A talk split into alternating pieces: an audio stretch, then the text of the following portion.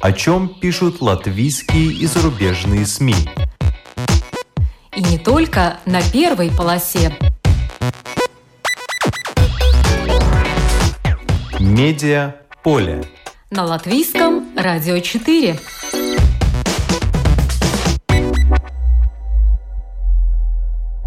Здравствуйте! Вас приветствует Марина Ковалева в эфире «Медиаполе». С войны в Украине поступают тревожные сведения о погибших и раненых журналистах. В Ирпене убит американский журналист и документалист Брент Рено, который собирал материалы для проекта издания «Тайм» о беженцах – в Латвии создают фонд поддержки журналистов. Он для тех, кто работает в условиях войны, репрессий и цензуры. Глава Балтийского центра развития СМИ расскажет, чем будут помогать журналистам из Украины, Беларуси и России. О Латгальском Каренине Михаиле Арцемовиче статья в журнале «Открытый город». Ксения Загоровская расскажет о том, как Арцемович уступил сыну Льва Толстого в битве за свою жену, но зато его внук стал в Латвии знатным колхозником. Медиа поле. На латвийском радио 4.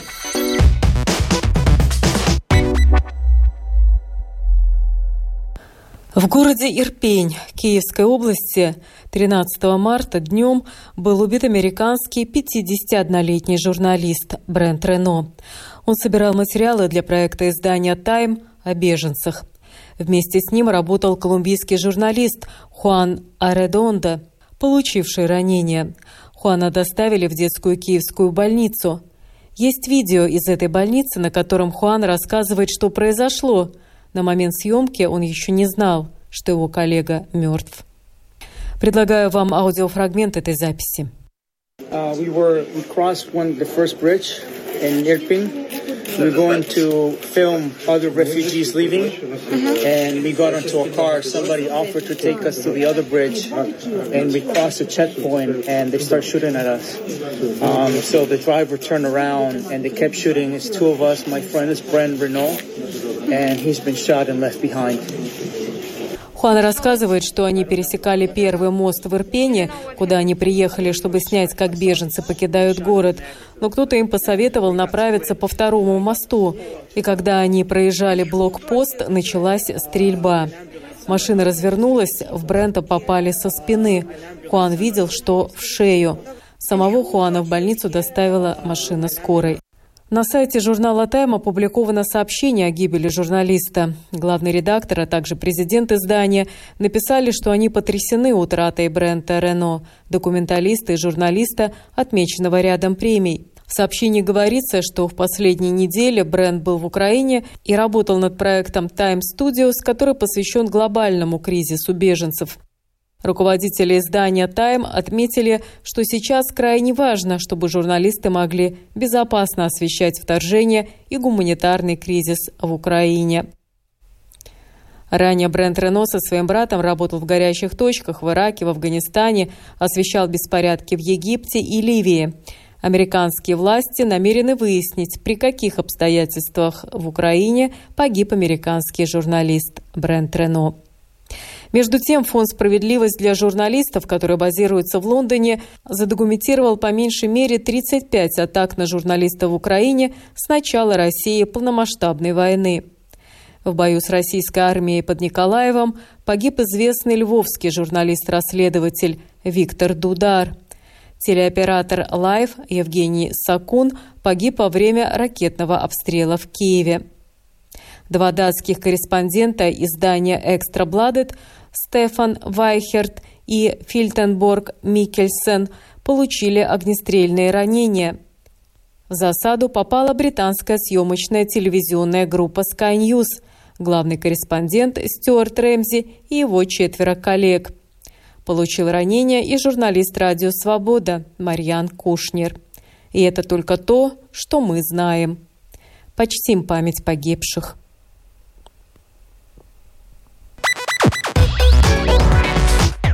Медиа поле. На латвийском радио 4.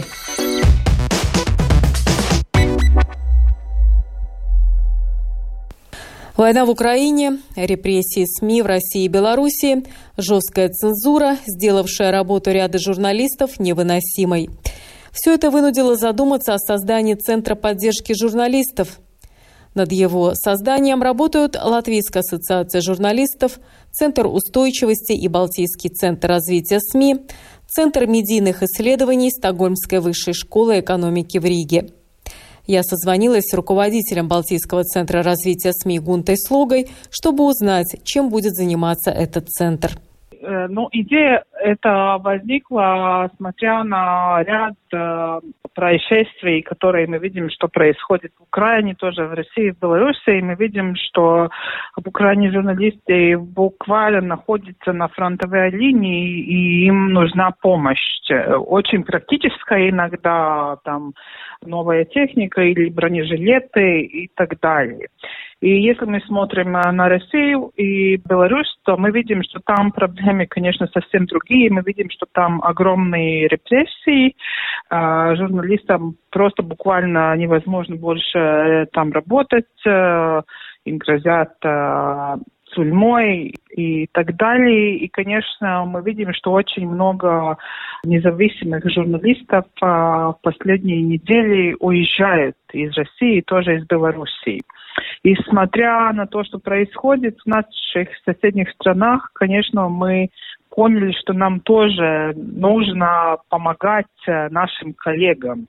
И то, что, конечно, мы видим как вот э, очень ну, такой важный шаг, это, конечно, понять э, и помогать э, коллегам в Украине очень-очень действительно практическими вот такими способами, как действительно посылая те оборудования, которые у них нет или они потеряли, которые, или которые у них нужны. И если мы говорим о э, России и Беларуси, то это, конечно, мы будем помогать э, тем журналистам, которые уезжают из России и Белоруссии, а, вообще просто на первый такой ну, момент а, а, присвоиться к новой жизни в новой стране, а потом, конечно, думать, как мы можем помочь им профессионально развиваться и просто ну, делать то, что они каждый день делают, просто делать хорошую независимую журналистику. На какой стадии сейчас находится этот проект? Потому что если говорить об Украине, то здесь надо действовать быстро, война не ждет, и техника, э, какое-то техническое оснащение нужно уже сейчас. Э, да, конечно, мы сейчас связи тоже с нашими донорами и тоже э, журналистами, которые там на месте работают. И, конечно, не могу сказать, что мы уже завтра будем что-то посылать, но это действительно ну, такой очень кратковременный срок, когда мы сможем уже эту помощь э, освоить. А сейчас вы поддерживаете какие-то контакты с украинскими журналистами? Э, да, да, да. И они рассказывают, что им нужно прежде всего. Ну, это прежде всего действительно до сих пор это то, что вот я уже говорила, например, просто вот а, для тех, которые работают на фронтовой линии, действительно просто ну, нужны, нужны вот бронежилеты, нужны каски и все такое. И, конечно, э, другое это то, что просто вот в таких обстоятельствах, конечно, они теряют технику. И это очень просто даже мобильные телефоны, это компьютеры. И тогда, конечно, всякое оборудование, которое помогает тоже пересылать даты и все такое, которое может быть, э, может быть затруднено, потому что нету прямой связи или нету интернета или так, таких э, вот э, вещей. Довольно трудная задача. Я разговаривала с Атосом Климовичем, корреспондентом ЛТВ, военным корреспондентом, который освещает события на Украине. Как он пояснил, конечно, там нет никакой аккредитации. В принципе, мало кто знает, где кто находится в конкретный момент, в конкретную минуту, куда отправиться дальше, потому что все это определяет ситуация на фронте, расположение сил.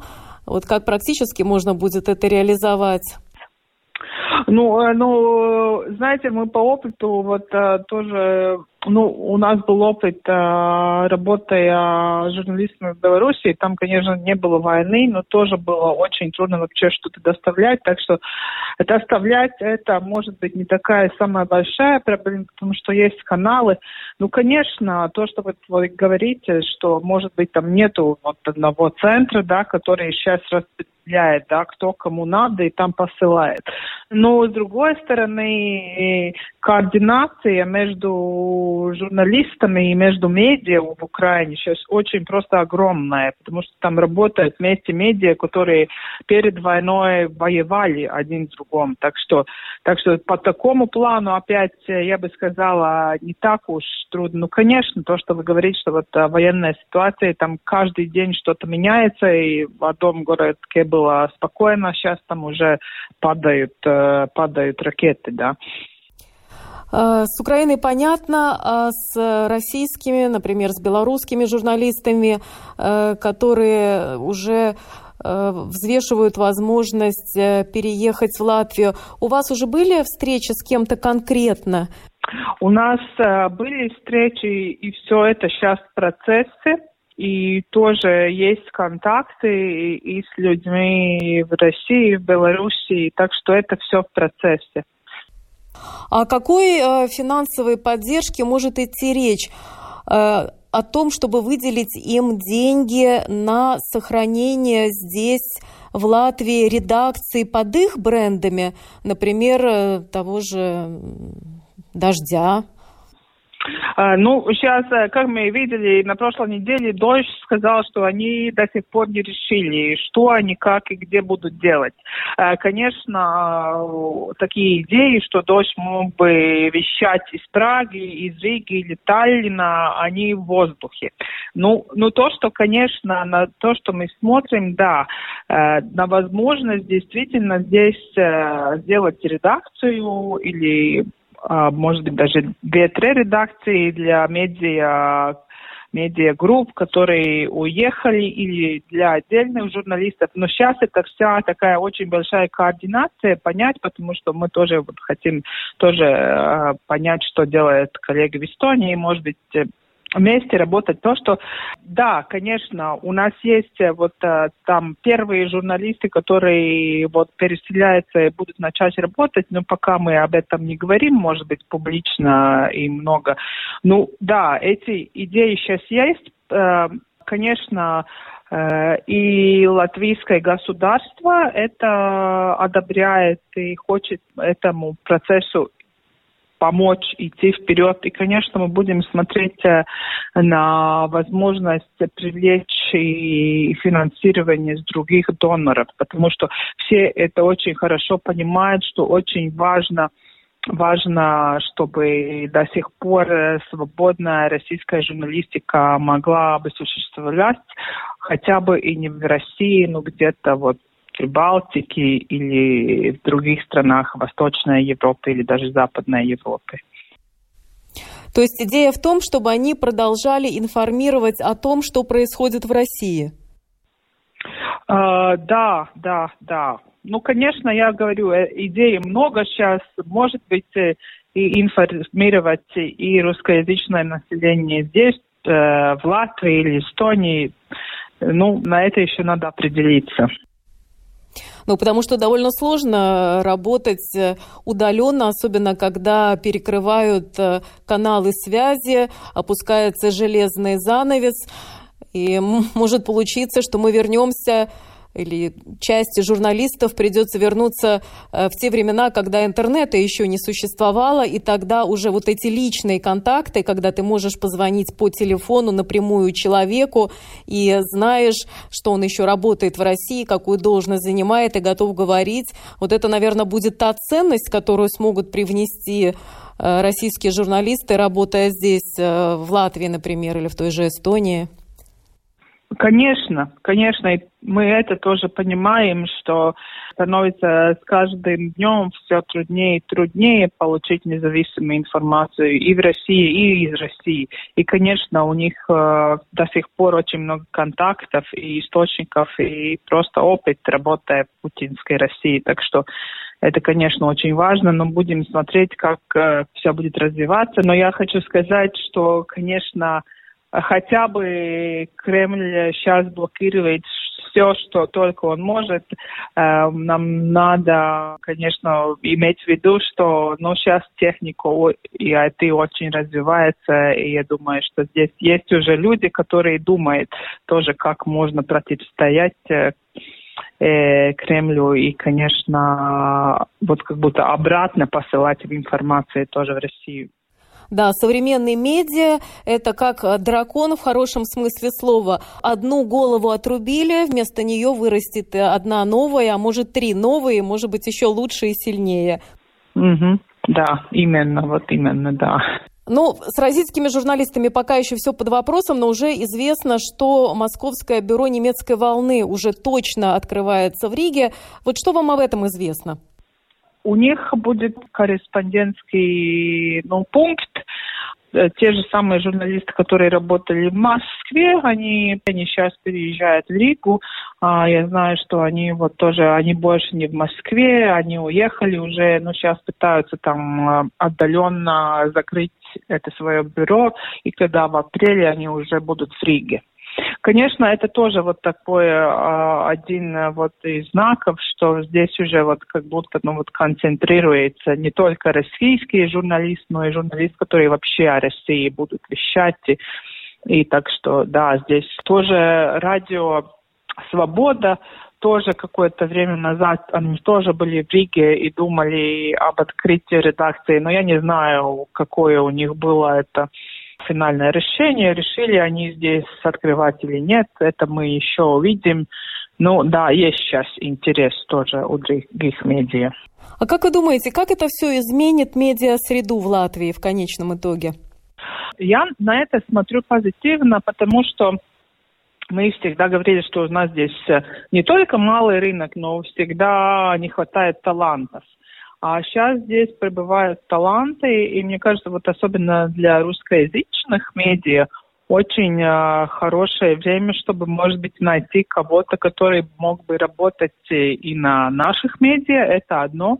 А другое, конечно, если у тебя есть э, очень много э, талантливых людей здесь, ну, э, можно развивать и другие идеи. Так что, ну, конечно, это приходит вместе, э, может быть, э, а, ну, знаете как, вот как наш э, министр иностранных дел на прошлой неделе сказал в интервью Financial Times, что вот э, Прибалтика становится новым западным Берлином. И вы знаете, как было в западном Берлине? Это был как будто вот остров демократии, да, но с другой стороны, там было все, там было очень много шпионов, и там было очень много всего. Конечно, на, мы можем вот и так смотреть на это, что, конечно, наши соседние страны будут очень заинтересованы тем, что вот здесь это все происходит, и потому, может быть, пока мы и не говорим очень много каких-то деталей.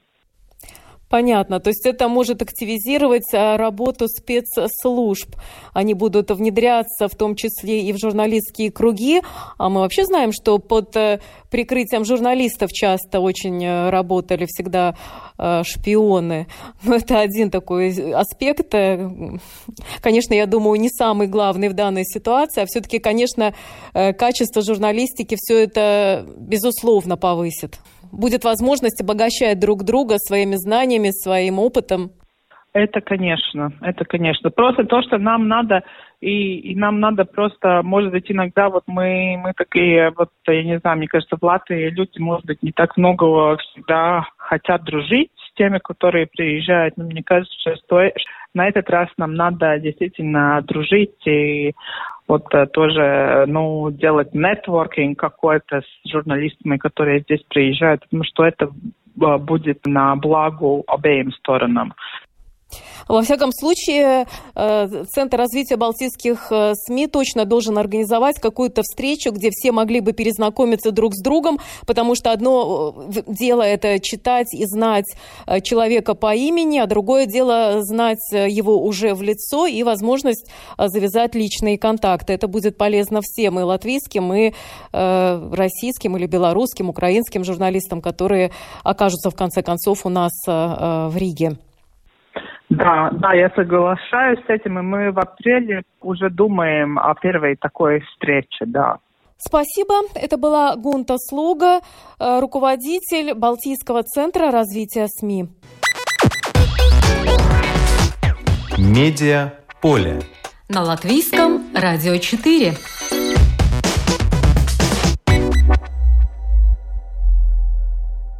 Удивительно, что жизнь порой воспроизводит литературные сюжеты. Лев Толстой закончил свой роман «Анна Каренина» в 1877 году, а вскоре у него родился сын Андрей, через 30 лет ставший действующим лицом любовной драмы, почти в точности повторяющий сюжет знаменитого романа, разве что без поезда в финале. Так начинается статья в журнале «Открытый город» под названием «Под Лудзой ожили персонажи Анны Карениной». Автор статьи Ксения Загоровская. Здравствуйте, Ксения. Добрый день. Ну, расскажите нам, как оказались персонажи фактически Анны Карениной под Лудзой? Да, это очень интересная история. Можно сказать, что это продолжение моего латгальского цикла публикаций. Получилось так, что осенью я побывала в Латгалии и побеседовала с э, известным историком Владимиром Никоновым. Он изучает историю родного края и много, очень много знает об этих старинных поместьях дворянских, которые находятся в Латгалии, в Рыбакинском, Прельском и других районах. Ну вот, и в час он мне дал такую наводку, что есть было поместье Рунторт на берегу одноименного озера – и там э, оно связано с сыном Толстого. Я этой историей заинтересовалась и покопала эту историю. И в Лудзинской библиотеке по совету того же Владимира Никонова я нашла книжку, э, которая называется «Арцемович». Арцемович – это как раз э, фамилия, условно, латгальского Каренина, который стал главным действующим лицом моего, моего очерка. И книжку это написал российский специалист по генеалогии Юрий Синютин. Он дальний родственник Жемчужниковых по линии младшего брата Льва Жемчужникова, автор знаменитых Кальмы Прудкова, о которых я писала ранее, в несколькими номерами ранее. И о которых мы рассказывали тоже в медиаполе вместе с вами. Да, тоже очень интересная история, но это, на мой взгляд, даже, может быть, более такая интригующая. Ну, хотя бы потому, что все знают Анну Каренину, э, все читали этот роман или смотрели многочисленные его э, киноверсии. Да, и он продолжает оставаться одним из самых популярных романов в мире, потому что затрагивает, наверное, такие личные темы, как любовь, измена, семья. И тут просто удивительные совпадения сюжета даже не знаю, с чего начать, тут так много всего и так интересно. Ну, начать, наверное, надо, кем был Михаил Арцемович, которого можно назвать прототипом э, Каренина. Да, мужа Каренина. Он был, он был женат на Анне Жемчужниковой. То есть это все продолжение этой истории с Жемчужниковыми и с авторами Карины Прудковых. И ей принадлежало вот это поместье Рунторт под Лудзой, в нескольких километрах от Лудза. И э, он был в свое время известным общественным деятелем, он был губернатором Сувалкским и еще в целом ряде городов. Но вот та история, которую я рассказываю, началась, когда он был губернатором Тулы. Как известно, э, под Тулой находится поместье Толстого Ясная Поляна. И вот Михаил Арцемович, на тот момент он был уже женат на Екатерине Васильевне Гаиновой, которая была намного его моложе, и они вместе имели шестерых детей, из которых трое родились вот в этом лудзинском поместье Ронторт. И сам Михаил Арцемович, будучи губернатором по традиции, приехал к Льву Толстому представиться. Такая была традиция. И там познакомился с сыном Льва Толстого Андреем Львовичем. А он, сын у него был такой очень светский человек, он как раз переживал период развода с первой женой, и, в общем, было ему очень трудно и тяжело. И сам Михаил Арцемович посоветовал ему поближе, познакомил его со своей женой и посоветовал жене ну, как-то поддержать его в этом душевном э, в таком сложном периоде. И так вот он их познакомил, и прошло буквально не полный год прошел, как Екатерина Васильевна оставила шестерых детей и мужа, она была на тот момент женой губернатора, и ушла жить э, к Андрею Львовичу Толстому, у которого на тот момент не было вообще не, не было никакого жалования, и даже, по сути, не было нет места постоянного проживания, потому что он жил в поместье, принадлежавшем его первой супруге.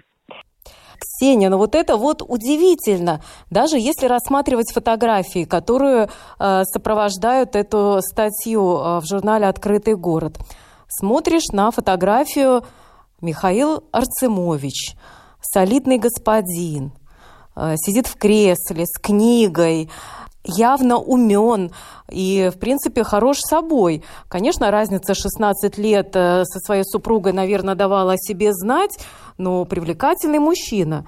Вглядываешься в лицо Андрея Львовича Толстого. Но мне кажется, его определенная легкомысленность считывается на той фотографии, которая сопровождает эту публикацию – вот в чем этот феномен? Как женщина может забыть шестерых детей, солидного, обеспеченного мужа при очень хорошей должности, с блестящим образованием и поменять его на мужчину, в общем-то, без кола, без двора, но, пожалуй, только с известным папой за спиной? Как говорится, любовь зла.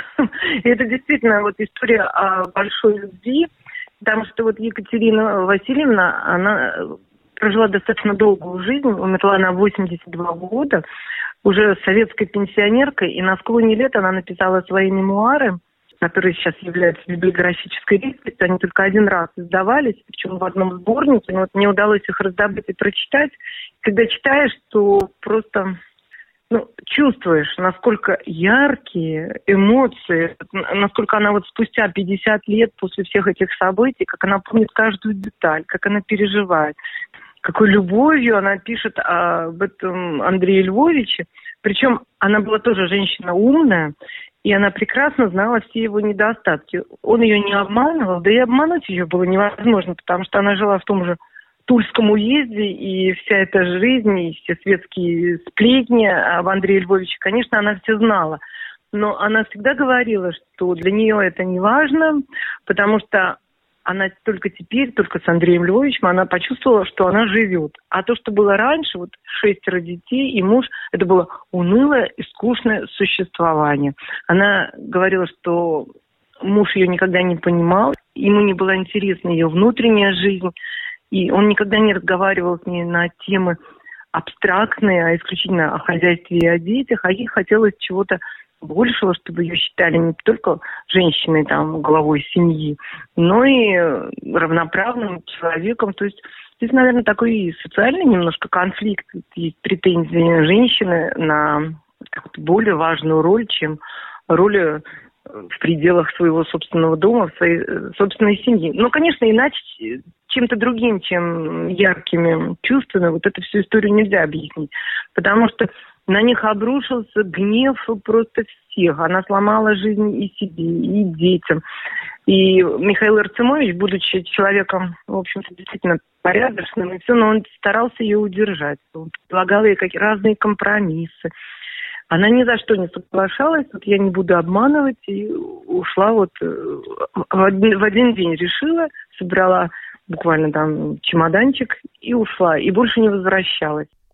А как отреагировал Лев Николаевич Толстой на, наверное, ему показалось, что это просто очередная интрижка его э, сына да, это целая история, как отреагировал Толстой. И, в общем-то, именно этой реакции мы обязаны тому, что она написала мемуары и оставила вот такие воспоминания, потому что Лев Толстой крайне негативно относился вообще к образу жизни своего сына. Он не скупился на такие слова, как безнравственный, и ориентиров и прочее.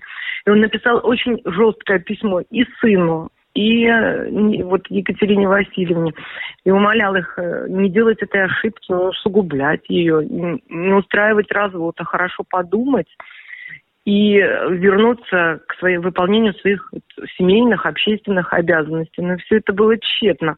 И это письмо, которое Лев Толстой адресовал Екатерине Васильевне, было полно довольно обидных слов.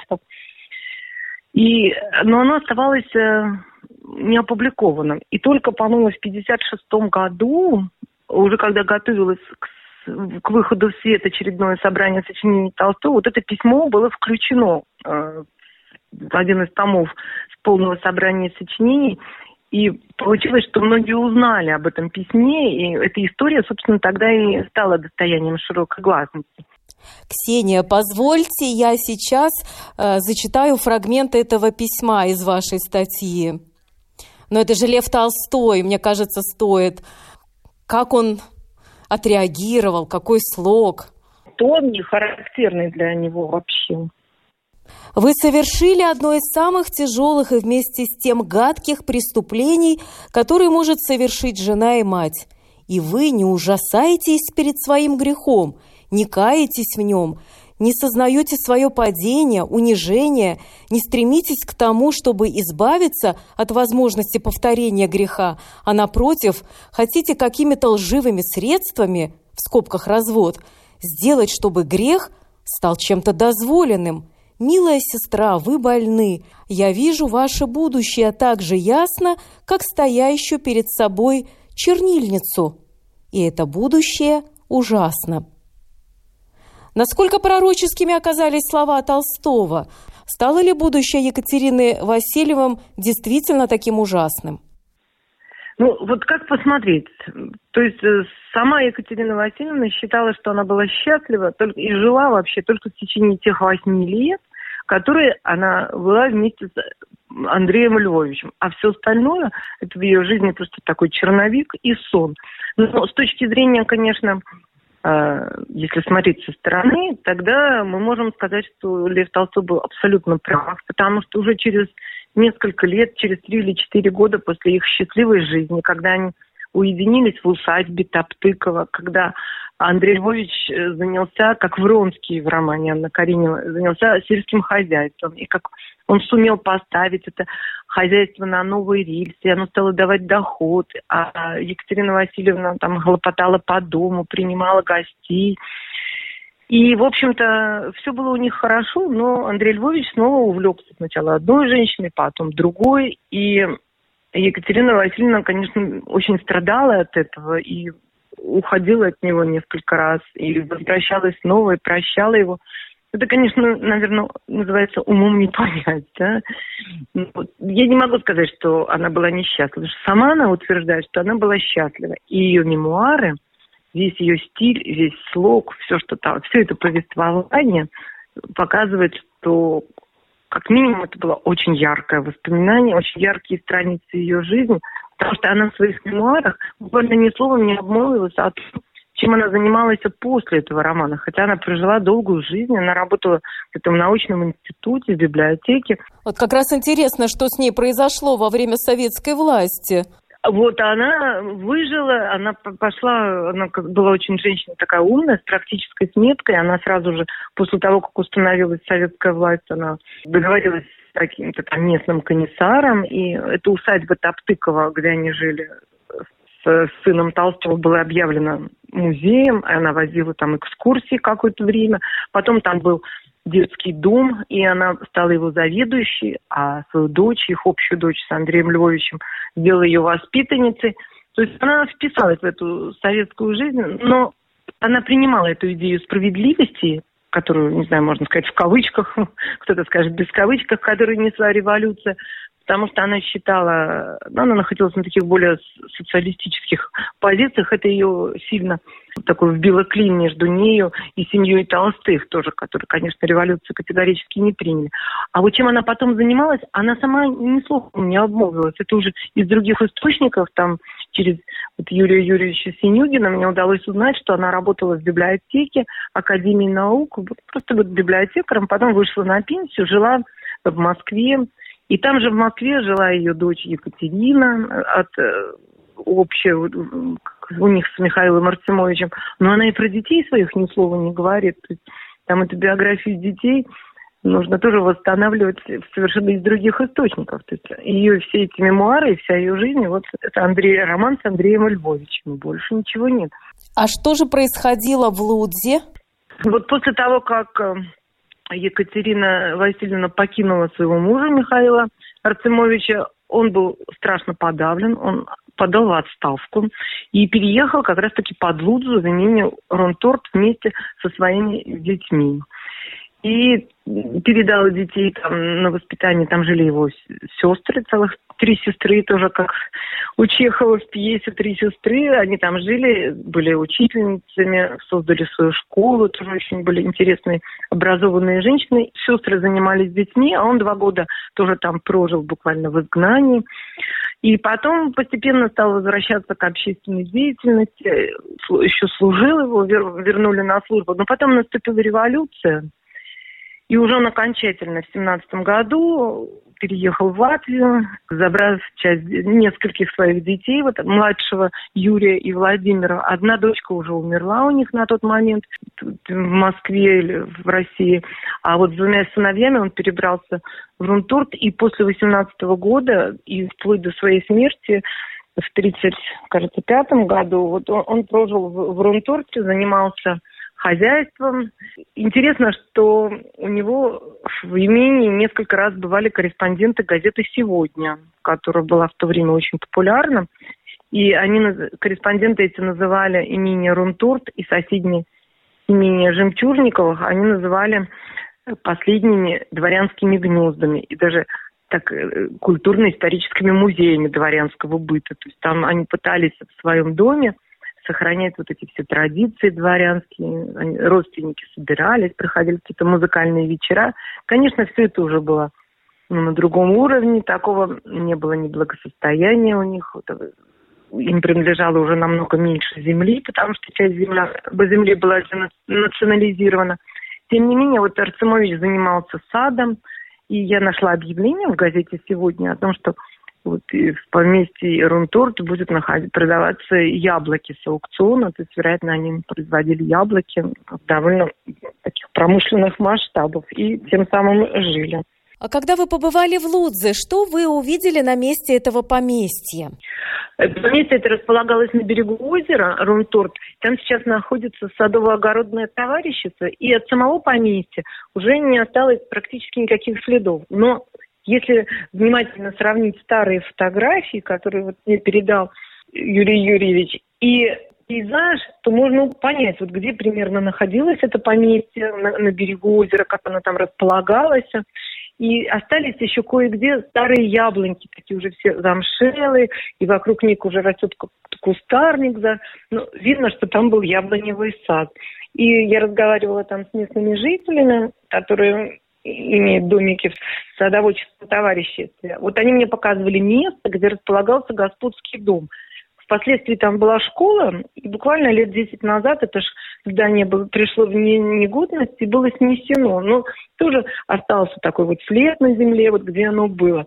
Да, меня лично очень волнуют такие вещи, когда ты приезжаешь на место, и там как-то легче себе представить, как, как оно все было, как будто погружаешься в прошлое, это дает такой эмоциональный заряд ни с чем не сравним, на мой взгляд. В этом главная прелесть, наверное, таких журналистских исследований и вообще краеведения в широком смысле этого слова. Вы интересно описываете э, переплетение судеб, э, что произошло э, с потомками Арцемовичей. И мне кажется, что вот этот раздел послесловия может подкрепить морально э, многих людей, которые сейчас оказались э, в тяжелой ситуации, возможно, далеко от дома, вынуждены бежать из страны, с той же Украины, где идет война, потому что никогда не знаешь, где тебя что ждет, и главное не унывать, не опускать руки и верить, что все э, закончится хорошо. Вот я, например, прочитала э, в вашей статье, что жена Владимира Александра с маленьким сыном Юрием была даже выслана в Сибирь. Ребеночек умер, да, а она в 1947 году вернулась домой и прожила аж до 97 лет – или вот интересная судьба старшего сына Михаила, которому просто невероятно повезло. Вот в тот роковой для семьи день, когда их всех э, сослали, он был в Риге, потому что его пригласили на э, юбилей свадьбы его дяди, и он избежал этой э, высылки. Да, и его судьба очень интересна, и скажу без ложной скромности, что вот это мне удалось восстановить вот эти страницы по периодике, э, по латвийским газетам того времени. И сами родственники Артемовича, которые сейчас живут и в Париже, и в Бельгии, и в разных других городах мира, они не знали, не все знали про эту, эту страницу своей своего истории своего рода. Вот я тут немножко раскопала. Вот этот сын, которому повезло, он, получается, внук Екатерины Васильевны и Михаила Рацимовича. Тоже Михаил, это у них такое фамильное имя. Он окончил сельскохозяйственную академию и потом уже с 27 лет был председателем колхоза в Бауском районе. Такие были богатые тогда колхозы, Цераукста и Цуда. И любопытно, что в одной из публикаций упоминается – под руководством Михаила Артемовича работал Атис Лакторис. Если помните, он впоследствии был министром сельского хозяйства и министром финансов Латвии, а когда-то они работали вместе. И даже министром обороны был, да, Атис Лакторис, известный политик. Точно, да, известный политик. А начинали вот они вместе, то есть он тоже его знает. Коллеги отмечали, что он Михаил Арсенович был, Михаил был человеком очень интеллигентным, образованным, воспитанным, но он никогда не, не говорил о своем происхождении. И только в одной публикации, уже в конце 80-х годов, он упомянул так буквально мельком, что его дед Михаил Артемович был дворянин и губернатор. Кстати, о нем писал также Эрик Хамперк, известный латвийский журналист. Он да, несколько публикаций посвятил вот колхозу и делал интервью вот с этим внуком Екатерины Васильевны и Михаила Арцемовича. И вот когда он умер в 1988 году, ему было только 58 лет, то очень много некрологов во всех латвийских газетах и на русском, и на латышском языке было некрологи с выражением сочувствия, потому что он был довольно известный и видный деятель, занимал, там, возглавлял ассоциацию водного спорта, имел отношение к празднику песни, в общем, был такой известный человек, и да, его судьба просто поразительно на, на этом фоне. И мама к нему вернулась, и семья его была. Кстати, его родственники сейчас, его потомки и сейчас живут в Латвии, тоже связаны с сельским хозяйством. В Елгавском районе находится. То есть вот такая династия, э, династия земледельцев, но из рода дворянского. Из дворянского рода, и вот меня всегда удивляет, как тянутся эти нити да, от Толстого через Лудзу и вот прямо к нашим современникам. То есть это доказывает, насколько близко все это сейчас. Ну, все это близко, и так вот оно должно восприниматься как очень близко. И действительно, вот вы правильно, Марина, заметили, что из этого надо извлекать и уроки для, для себя. Вот сейчас многие вещи действительно кажутся не пустыми словами, обретают особую актуальность происходящие события. Спасибо вам за эту очень э, интересную статью. Спасибо вам за внимание. Это долгая такая история, она очень многовекторная, как сейчас говорят. То есть стоит прочитать ее прямо в журнале, чтобы отследить все нити этого сюжета. Да, и немножко отвлечься от той темы, которая нас сейчас, безусловно, всех занимает. Спасибо, это была Ксения Загоровская, автор статьи «Под Лудзой ожили персонажи Анны Карениной», опубликованной в свежем номере журнала «Открытый город». Программу подготовила и провела Марина Ковалева. Спасибо за внимание. Медиа поле. На латвийском радио 4.